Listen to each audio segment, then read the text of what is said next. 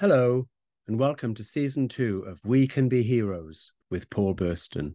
This is the podcast in which my guests are invited to wax lyrical about their heroes and heroines, people who've inspired them and helped shape their lives. I'm an author and journalist, and there are many people I consider heroes, both real and fictional, famous and not so famous. Among them is the late, great David Bowie. And each one says something about me because the people we regard as heroes often reveal who we are, our strengths and our weaknesses, the struggles we faced, and the times we've shown courage we didn't even know we had. It's been said before, but it bears repeating not all heroes wear capes. We can all be heroes, even if it is just for one day. I was lucky enough to actually literally experience Golden Age Hollywood, the tail end of it as a, as a little boy. She's walking around in New York like the most high profile recluse. You know, she didn't go and live in a hut in Sweden. In fact, the very last we see of Garbo is in a gay porn film. Like David Bowie, I've had to put a mask on to be able to really express who I really am because I think growing up, it was not okay to be who I was my parents were literally horrified that I was doing drag. I'm quite happy to be the sort of shapeshifter. I never really felt like a man. I used to dress up like a man, but people, you know, were terrified of me. I looked like a thug until they walked past and I was singing sort of The Man That Got Away or something. That's going to be our teaser quote. My guest for the final episode this season is the man behind the singing sensation that is Miss Hope Springs. He is, of course, Ty Jeffries. Born into a show business family, his father was the actor Lionel Jeffries. Showbiz was in Ty's blood from an early age. Join us as we discuss which musical and Hollywood heroines literally gave him hope. It's happening. It's finally happening. We've been trying to pin each other down for a while. I'm just so pleased that we're finally able to have this conversation, Ty. Yes, me too. Sorry it's taken so long. Well, you're a very, very busy man woman. I wanted to start by just reminding you how the podcast works. People come on and they talk about people who've inspired them, and they can be real people in their lives. They can be famous people. They can be groups of people. They can be even fictional characters, in fact. So, who is the first person or group of people that you'd like to talk about, and why have you chosen them? The first group of people is a group of old school female impersonators from the United States, specifically, well, America and Canada. So they're entertainers really from the 60s and 70s um, who perform a kind of drag that we just don't have anymore apart from me. Probably. Maybe this is why I love them so much and was inspired by them. So I'm talking specifically for people who may know about them. Jim Bailey, the great female impersonator and vocalist, uh, Charles Pierce, who's a marvelous female impersonator and comic, just the most brilliantly hysterical comic, and Craig Russell, who was again a sort of conglomerate of all the, the women he admired. Um, and he was from Canada and uh, performed mostly, I think, in the 70s. Charles Pierce was in the movie Song Trilogy is one of the drag artists and working in the club, so people may remember him from that if if they haven't seen his uh, video clips and things that are still out there. And Craig Russell made a couple of movies in the 70s called Outrageous. I mean, I was in my teens and would sneak out of school to go and see these films of his and was absolutely immersed in them. And I got turned on to Jim Bailey because my dad had his album, which I, thinking is kind of interesting. I mean, Dad was great friends with Danny LaRue, and they worked together in uh, did the Hello Dolly together in the West End. So I got my love of a certain kind of drag performance. Well, it must be from Dad. I mean, he did a bit of drag. He was in St. Trinian, one of the St. Trinian's movies in drag.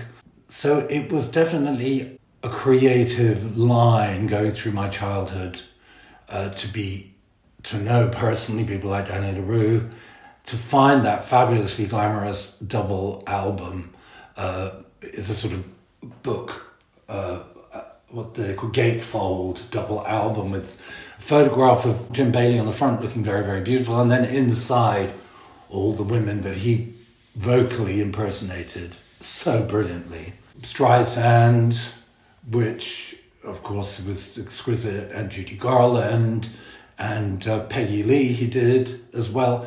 And I got a chance to see him, uh, I think late 80s when he was over, and I saw him do Judy Garland at the London Palladium with full orchestra and uh, the marvelous uh, introduction, which was they did the big overture.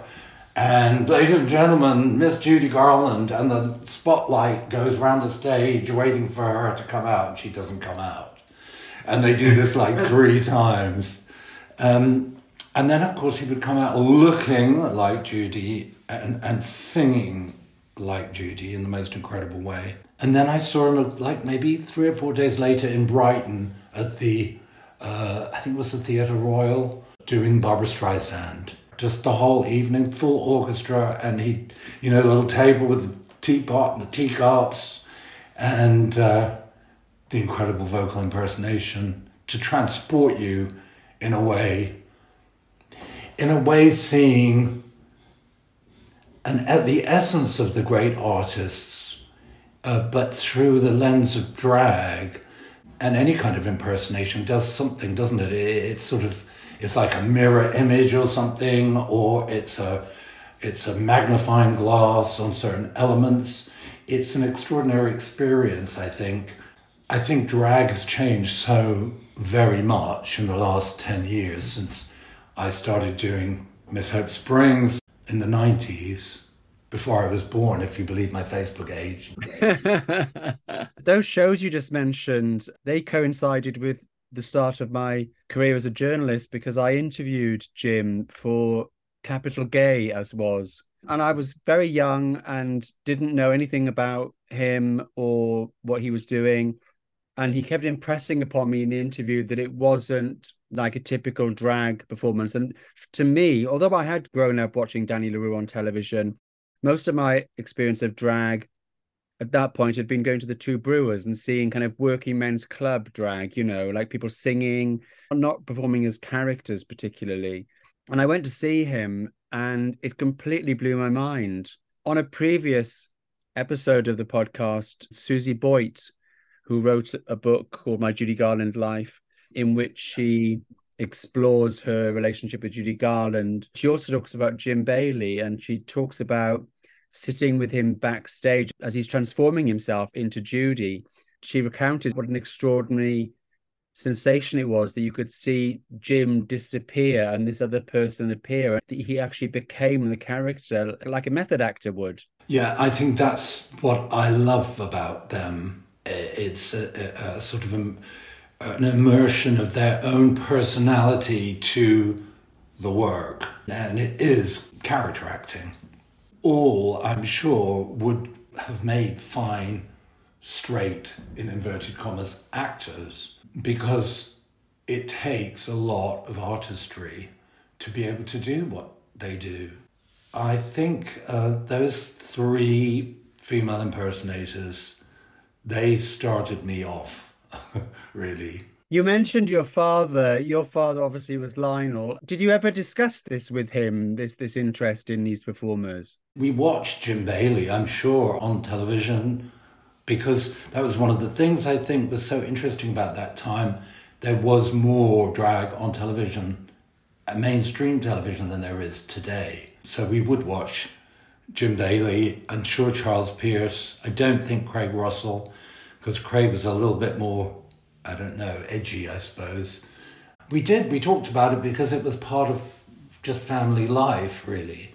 Although sadly, it was very different when I came out as a drag artist um, in the 90s when I did my first show at the King's Head Theatre, which was actually a, a sort of tribute to Barbra Streisand. It was Miss Hope Springs sings Streisand. And I did it as, as Miss Hope Springs telling her life story. And it was very, very parallel with Barbra. And, and it was the fact that Barbra stole all Hope, Hope's ideas. She even even stole Elliott Gould from Hope. So it, it was just a funny a funny take on it. It was my the first thing I ever did. But by that time, my parents were literally horrified that I was doing drag. I think they were embarrassed. And um, that was sad. It changed when my father passed away and I was established at the Crazy Coqs and had had some success. Strangely, things changed, and, and my mother and my sisters, who were so judgmental about it, started coming to my shows and and saying it's marvelous and inviting their friends along. I could have done with that when I was 16, you know. It was a little too little too late. Uh, not that I want to sound bitter and twisted, but it's so easy. It does leave a, a scar, I think, that when you're yeah. a young person finding your way and being true, very true to yourself and your ideals uh, and your sexuality, and your personality, um, to have people want to put a lid on you and screw it tight is is it's painful and and it always I think it leaves a shadow. But then it makes us who we are, part of who we are, isn't it? And overcoming that. And... It's interesting when you're talking about how much drag there was on TV when you were younger, because when I had David McAlmont on the on the podcast, he mm-hmm. surprised mm-hmm. me with some of his choices of icons and heroes. And one of them was Danny LaRue. And he said people always expect him to talk about Stevie Wonder and people like that. But actually, it was Danny LaRue that was one of the first inspirations for him. And on the good old days, was on there all the time and always making appearances, fabulous variety shows and so forth. But then we had also the great Hinge and Bracket character comedians who created personas and and a whole world that you that you became absorbed in. They took you into their world. I was introduced to Miss Hope by another person who's been a guest on the podcast, which is Alexis Gregory, who has played me on stage and brought me to see you on stage. And I didn't know quite what to expect, although he'd said a few things. I knew it was going to be funny. I knew it was going to be polished, and it was all of those things. But what I wasn't prepared for was that there was there was a real emotional journey. There was so much pathos, and it was so moving. So one minute I was laughing and laughing at and with Hope, and the next minute I was actually heartbroken on her behalf. I think that's one of the great great things about the character is that you're able to draw out of the audience all kinds of emotions. There's a bit of a sucker punch in there. It's very moving. It's a very moving show. Thank you. Thank you. I mean, I think that's, I personally feel that's important to do as an artist. One of the other groups includes people like Bette Midler, who I feel does that as, as an artist. Again, I was sneaking away when I was like, I think 15, 16. I snuck to the London Palladium again to see Bette Midler when she was over here. I think it was the first time she was over here in the late 70s. And, you know, I went in, as somebody said, I went in county and I came out kinky. It was three, I don't know how many people in the Palladium, was it two or 3,000 people in there? And there was this, this gay camaraderie. I'd never been in a room with so many amazing gay men of that era, you know. It really blew my mind the warmth of love, the laughter, and again the pathos that she so brilliantly portrays. Yeah, it's it ticks all the boxes for me. And and again going back to Jim Bailey, I'm not so much Charles Pierce because he was a broad was broad comedy, but definitely Jim Bailey explored that that fine line between pathos and broad comedy and big laughs and then moments of, of real tenderness. So that's that's what I hope I do. I wonder how much there's a difference in the aesthetic between British artistry in this respect, in terms of drag, and American, because all the British ones I can think of, even the ones that I've admired greatly, like Lily Savage and Regina Fong, who's sadly no longer with us, but I used to love Regina Fong. It was just for laughs. There was never pathos, there was never sadness. And mm-hmm. a lot of the American drag that I've seen of this sort of ilk reminds me of companies like the Ridiculous Theatre Company, where the theatre literally turns from being absurd to being sublime really quickly. Neil Bartlett's work has that element, I think. Neil Bartlett does that. But in terms yes. of mm-hmm. drag, I can't think of many people from this country that that have that kind of thing going on in their work. I have never thought of it purely as drag because I come at it as a songwriter, as a composer and lyricist. You know, Miss Hope Springs is a manifestation of the songs. It's not the other way around. I'm not writing songs for a comedy character. That I created her to sing my work. You know, because I was writing for Liza Minnelli, I was writing for Barbra Streisand, I was writing for Bette Midler. Couldn't get them to sing any of the songs. So I thought I will create my own diva to to sing my repertoire of material and and that's what I've been doing for the last 10 11 years in Crazy Coqs. I've never done I mean yes when I did my very very first show Barbra the, the Streisand Miss Hope Springs sings Streisand obviously I sung Streisand but since probably 2006 or something when I started. I did my first show in Brighton. I did a, a one man musical about Joan Crawford called Portrait of Joan, which was the first thing I really did with my own material and, and, and singing and acting on stage. And since then, I've only ever, ever done my own material. And I have guarded carefully who I allow to sing it the person who springs to mind when you talk like that is someone else who was writing songs for other people to sing and they weren't singing them. So he created a character to do them, which was David Bowie, who created Ziggy Stardust to sing his own songs because people wouldn't sing them. And then once he became famous as Ziggy Stardust and David Bowie, people wanted to sing his songs. But initially, he struggled to get people to record them. So he created this alter ego Ziggy Stardust, who in some ways is almost like a drag character. He was way ahead of his time as far as, you know, cross dressing or gender neutral, gender, gender fluidity. Um, and again, yeah, he was a big influence to me. Uh, Aladdin Sane was that song Cologne she, Cologne she wore, Silver and Americard. Lady Grinning Soul. A very dark, beautiful, romantic almost classical, very classical in feel, that song, almost operatic. So yes, he he certainly inspired me. I just thought, well, I, I never really considered what I do as anything out of the ordinary. It just seemed to be the way ahead. I was somewhat surprised by the fact that people thought it was sort of unusual or outrageous or difficult to comprehend because coming from that era of performance artists, and I remember the, the was it the Bloolips?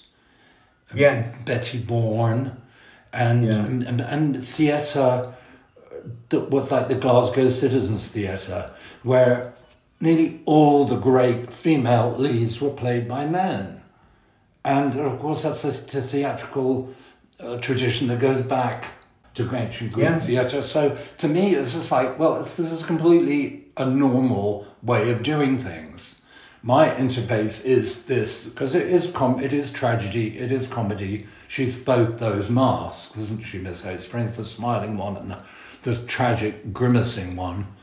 And so for me, what better what better way to express the humour and the sadness that's within the songs than having a white face, a, a mask, you know, to wear, which is what I think I do. I grew up watching Coronation Street in the glory years, and I was obsessed with Bet Gilroy, Bet Lynch as was. And there's yes. a fabulous quote from that character where she says, That's not a smile, it's a lid on a scream. And I think of that line when I see Hope Springs. Thank you. I, I take that as a compliment. Um, yes. It meant one. Yeah, I love it. Yes, I love it. That's perfect. The other artist that I'm inspired by, and if you want to move on to yeah, go ahead to the others that you know. Again, it's very much the the sense of storytelling, which I do through my songs, and I think great songs do. It's all about storytelling. It's the golden age Hollywood girls, basically, starting with Greta Garbo, who I was obsessed with from the age of five or six. Used to watch, you, uh, you remember back in the day, they used to have a double bill on Saturday afternoon and a double bill on Sunday afternoons. Uh, wonderful, that's sometimes themed, you know, it would be the Bette Davis month and they'd show all her great movies as double bills, and it was a marvelous entertainment. I watched those with my mum and my dad. So that was my film education. And I would learn because my parents were in love with movies and Hollywood and the theatre as much as I am. Um, and we'd watch Garbo, and my father would say, you know, this is what she's doing. And my mother would say, you know, it's all behind her eyes and that's why she was one of the greatest movie stars, greatest act, screen actresses. And today, I mean, people may not know who she is. People who are listening may not, well, not know who she is. A lot of people these days say, it's before my time, as if that's an excuse not to know. Uh, the same with Dietrich. People go, oh, it's before my time. You, you want to know who these people are, especially if, if you're an LGBTQ plus person, because they were our sort of, I don't know, like talisman, touchstones, you know, growing up. They somehow said something, maybe it's a bit of a cliche, but they were a touchstone. They made sense of a world that didn't make sense. You see Garbo and Crawford and Davis, you go, yeah, that makes sense to me. Whereas going yeah. down to Tesco and living, you know, going to school and and the normal life made very little sense. Dietrich was she was openly bisexual, and when she was told to tone it down when she came to Hollywood, she did the opposite and arrived looking like a really, really classic Butch Dyke with the kind of men's suit on. And there's that famous scene in one of the films where she kisses the woman on the mouth.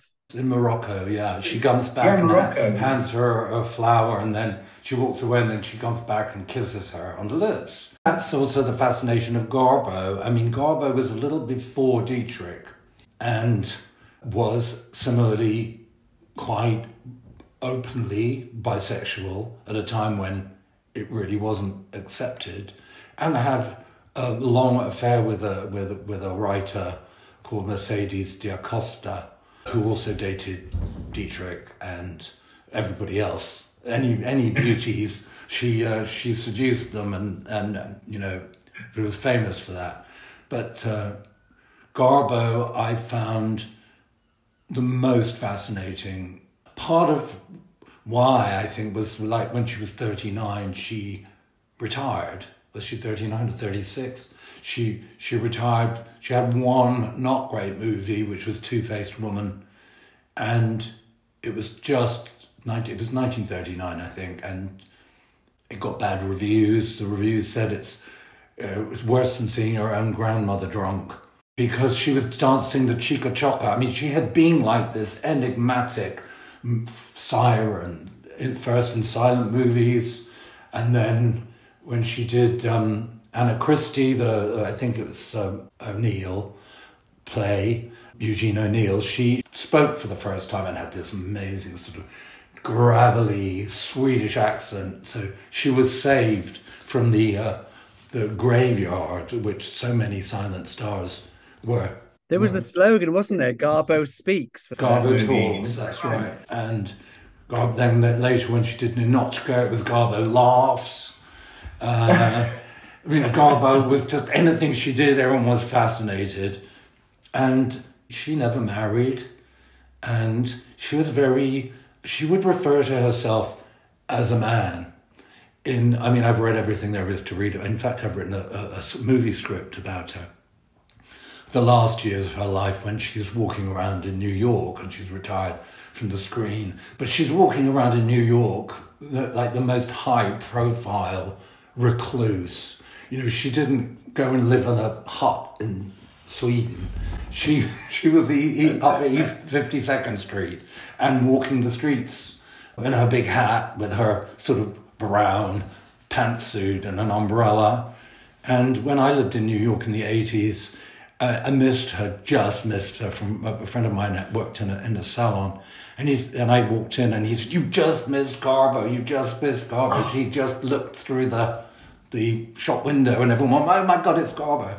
Um, so she became sort of like a unicorn, um, trotting around New York, pretending she didn't want to be looked at if she really didn't want to be looked at, I don't think she would have stayed in New York and walked the streets.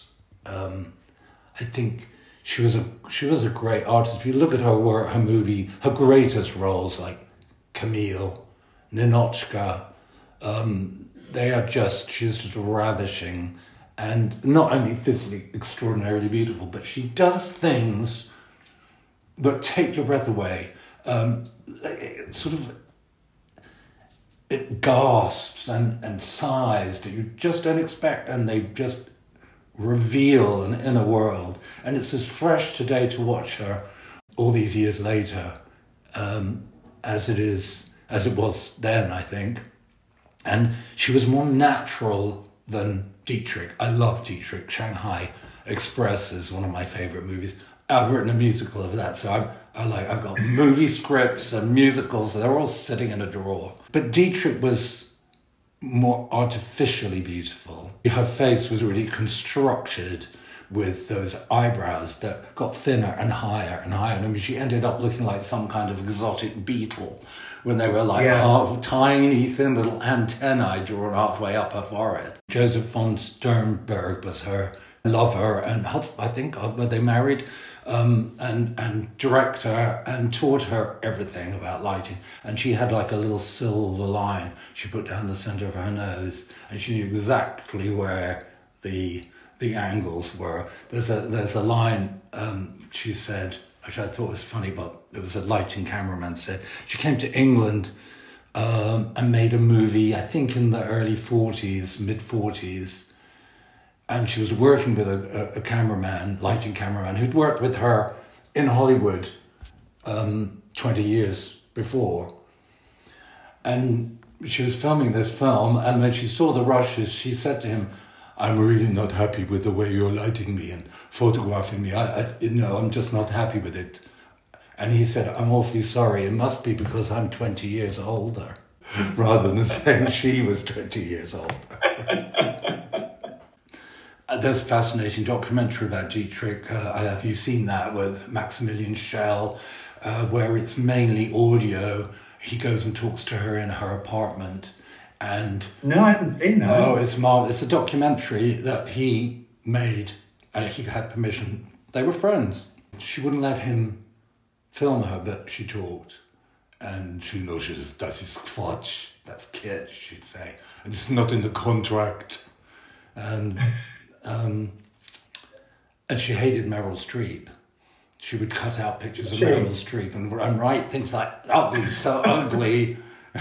yeah, I mean, these people don't get where they get by being, you know, sugar and spice and all things nice. You know, they they're full yeah. of resentments and competition and and uh, petty slights and things like that. But fascinating that whole bunch. I mean, Joan Crawford going through again from the 20s right through till the 70s, making movies, and a wonderful artist, and a beautiful, beautiful face, although she became a bit of a, a mask of herself towards the end. But uh, Bette Davis, I can watch these people endlessly. The whole Hollywood thing, which I was lucky enough as a child to experience, going out to Hollywood when my dad made Camelot in the 60s, and we all moved out there, lock, stock and barrel, and Fred Astaire would come to the house, and, uh, you know, extraordinary time. So I was swimming, went swimming with Franco Nero.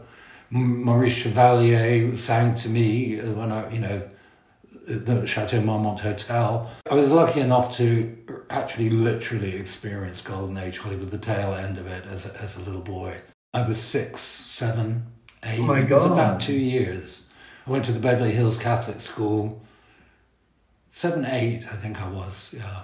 That must have been Uh, amazing and such an important age as well in terms of how you're starting to view the world and socialize. Yes, extraordinary. I mean, we we lived on 809 North Camden Drive, which had been Spencer Tracy and Katharine Hepburn's love nest when they were having their long, fam- you know, their famous long, long affair relationship, and um, it was in our lease that we had to let Miss Hepburn swim in our pool.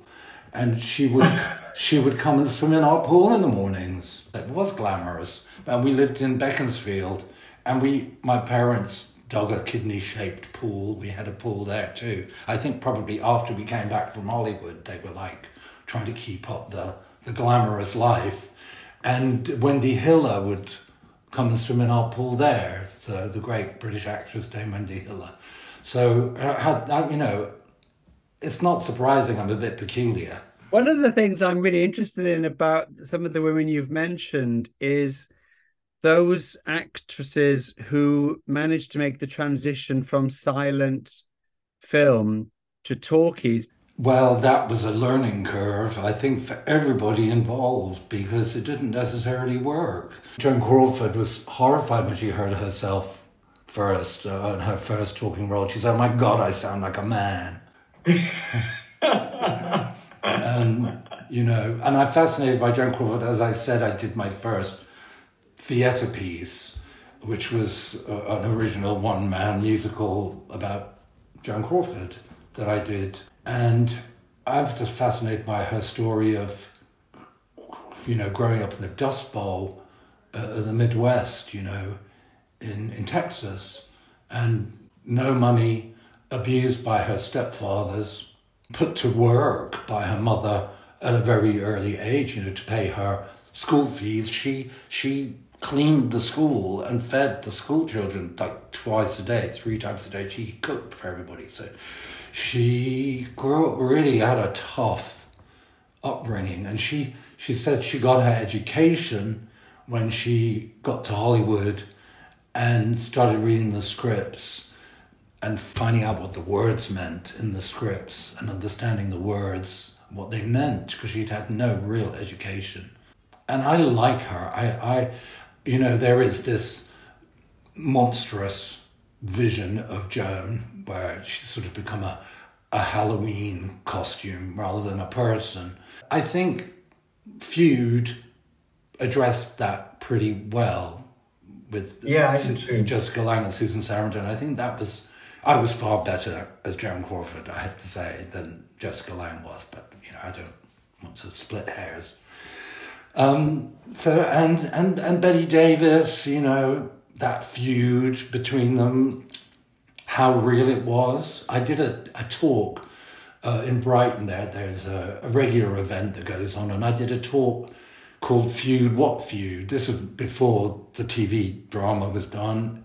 Because I, having researched Crawford in such depth, and knowing that it was Crawford who went to Bette Davis with whatever happened to Baby Jane script and saying, I think we should do this together.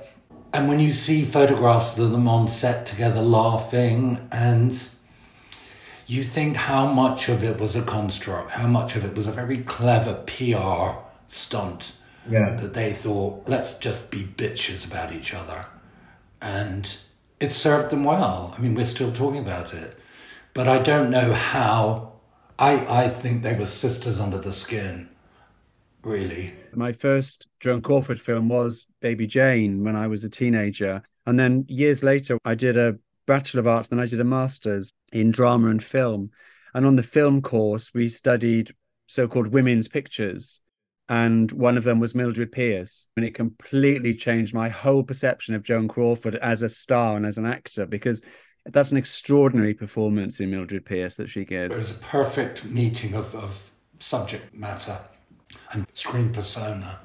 And also after that, Sudden Fear. Have you seen Sudden Fear? Yes. Yes. With Jack Palance, yeah. which is, and she's absolutely brilliant. She was nominated for that as well. And then, I don't know, there comes a point where it all goes tits up for all of them, really, because they all ended up doing, not Dietrich, but Tallulah Bankhead was another one. They all ended up doing these hag exploitation movies where they're making horror films and playing the scary lady in the attic uh, on the serial killing um, religious fanatic, whatever it is, but that's where it heads after a certain point. I love a good exploitation movie, but it's sad. I think Garbo did the right thing. She she did try to come back. She did screen tests. So people probably know this. She did she did submit to doing screen tests. This is like the world's biggest movie star at one point with the biggest salary at one point. An absolute icon. You know, Garbo maniacs, they're called. I'm a Garbo maniac because I'm obsessed with her still. And she left. She was asked to do these screen tests for an Italian producer to do a movie with James Mason called, I think it's pronounced La Duchesse de Langeais, which I think is a Balzac novel. And she submitted this cute, iconic star to doing screen tests because she wanted to do it. And she had James Wong Howe and a couple of other top, top cinematographers do the, they, you can see them on YouTube. They were lost. Some guy found them in his garage in, in, in LA, I think in, in the 90s, but they had been considered to be lost. And they're the silent screen tests. And she's beautifully lit with a little bit of a wind machine. And she's going through the gamut of emotions and with her face. In fact, I, I did a tribute to that. Ben Walters, you know, Ben Walters. He showed it for quite a while on his cinema experience of queer stuff, and he showed my my Garbo trailer. Somebody said I looked like Joan Van Ark who'd been in a terrible fire. So again, I thought it was quite a compliment. But um, I tried to recreate that.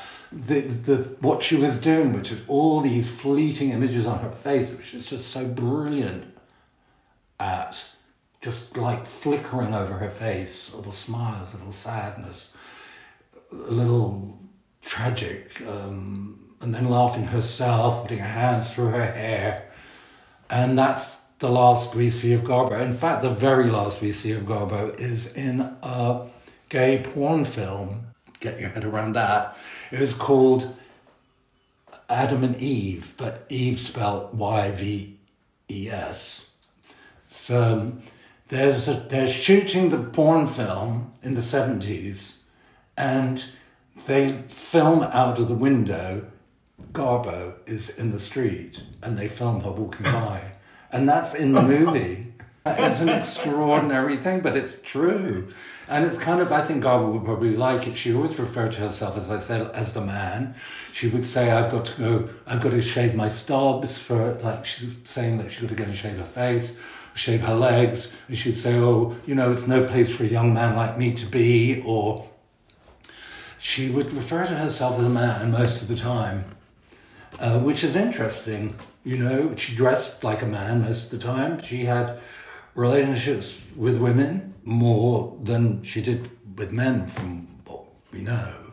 So maybe she was trans. She did say in one of the books, it says, when I was born, they didn't know if I was a boy or a girl, which is an interesting thing to say about herself. So maybe there was some gender thing going on, intersex or something. It's an interesting theory. How much do you think this group of sort of Hollywood golden age actresses, how influential were they on you as a person and as an artist? I think, I think, uh, as you can see, I'm, I'm obsessed. I'm obsessed with performance, I suppose. So film, stage, and then the last section was singers, female singers mostly, of the sort of 60s and 70s, uh, especially sort of um, So they're all hugely influential, I think, because they touch something within me that the rest of the world didn't. It awoke something in me. It, something resonated. It, but that's what all art does, and and especially the art we love that moves us, that makes us laugh or cry, is because it, it, it reflects something within us, and we we go, oh, I see it. Oh, I feel better because I see it outside of myself. I feel seen. I feel understood. Um, I feel represented. I feel uh, that I'm not alone. And I think as a little boy growing up in, in Gerrard's Cross, um, feeling very isolated and knowing that I was very, very different, uh, and hiding that, having to hide that from my family, uh, I sort of felt rather persecuted because I had to hide it from my father, from my mother, from my sisters. And they were out to get me. I mean, it's taken me many years to be able to talk about it. Um, and watching Garbo, Dietrich, Crawford, Davis, and then into the musicals with Judy Garland and all those wonderful Fox musicals and MGM musicals, it was a, a world that I rather fancied myself living in. If I could have stepped into the TV screen and never come back, I would have been quite happy. But, you know, I had the piano in one end of the house, and I used to I'd be playing the piano and writing music, writing songs. Even at a very early age, I started writing when I was five or six on a piano American friends left in our potting shed. And that was where I went for respite, for sanity, for peace, for, to create and to get lost in that world. And when I wasn't doing that, I was poring over movie style books. I still got them in, in you know my house here. All the MGM books, all John Kobal books of Hollywood portraits actually dated him for a while later, which was fascinating. He loved that I knew everybody. You know, John John Kobal was. Uh, think he worked in, in, in accounting in, in the 60s in America, and he was working for studios. And he would go to all the big studios to do these accountings or whatever he was doing, and they would be throwing out all the old stills and negatives of Garbo, Dietrich, Crawford, Davis. And he said, I'll take them. And he went around taking them and saving them. And if you look at any coffee table book of movie star portraits, it will say from the Kobal collection. And I knew him, and he was fascinated that I knew who everybody was, because I'd been fascinated as a, as a kid. Going back to what you said earlier about Hope being the vehicle for the songs and not the other way round, how much of you goes into Hope? Is there a lot of you in her as well? Absolutely. I mean, she is autobiographical. You know, they say, write what you know. And I write. I write for women, mostly anyway, but I write, have written, created a female persona because I always felt, well, I never really felt like a man. I used to dress up like a man and go around in the 80s to, you know, I was quite a hot man. I was a successful male model, you know, in, in New York and Paris and did all that, but that was drag too. You know, the, the, the 501s and the Dr. Martin boots and the, and the leather jacket with the puffer jacket over it, you know, with my shaved head and a cap on and walking my staffy. People, you know, terrified of me. I looked like a thug until they walked past and I was singing sort of The Man That Got Away or something. That's going to be our teaser quote. so that was that was all drag and fun, and then I had to to really it's not it's not a put on it's not fake what i do and you know that from seeing it it is a real thing it's authentic it's it's not it's not a grotesque caricature of women it's a detailed line drawing you know i think you said it is a fully formed character and that character is somebody i know very well because it's me like david bowie I've had to put a mask on to be able to really express who I really am because I think growing up I was it was not okay to be who I was. These days, you know, hopefully families, friends, schools would say this is this is a gender fluid person. and not have made me do rugby in the freezing cold and made me do boxing lessons. I had to do boxing lessons because my father wanted me to sort of toughen up. So to like a boarding school, I had to go do these horrendous boxing lessons where I had to punch people in the face and get punched in the face back. Just absolutely horrendous. So it's taken me a long time. I didn't actually do start doing this Hope Springs and really and until as I said sort of 10, 12 years ago. So it's a very late start, and uh, I'm very grateful for what I managed to achieve. Wish I'd started a long, long time before.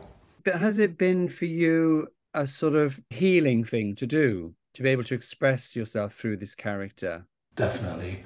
Back to feeling seen, feeling heard. I'm not very good in public as myself. I'm quite shy, very shy, really.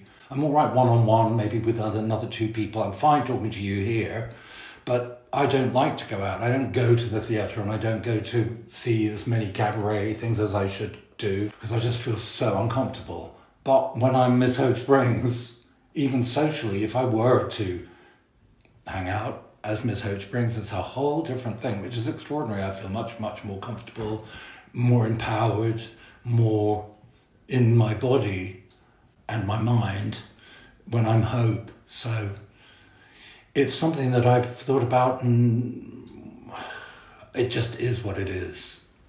It is what it is. I'm quite happy to be a sort of shapeshifter. That's brilliant.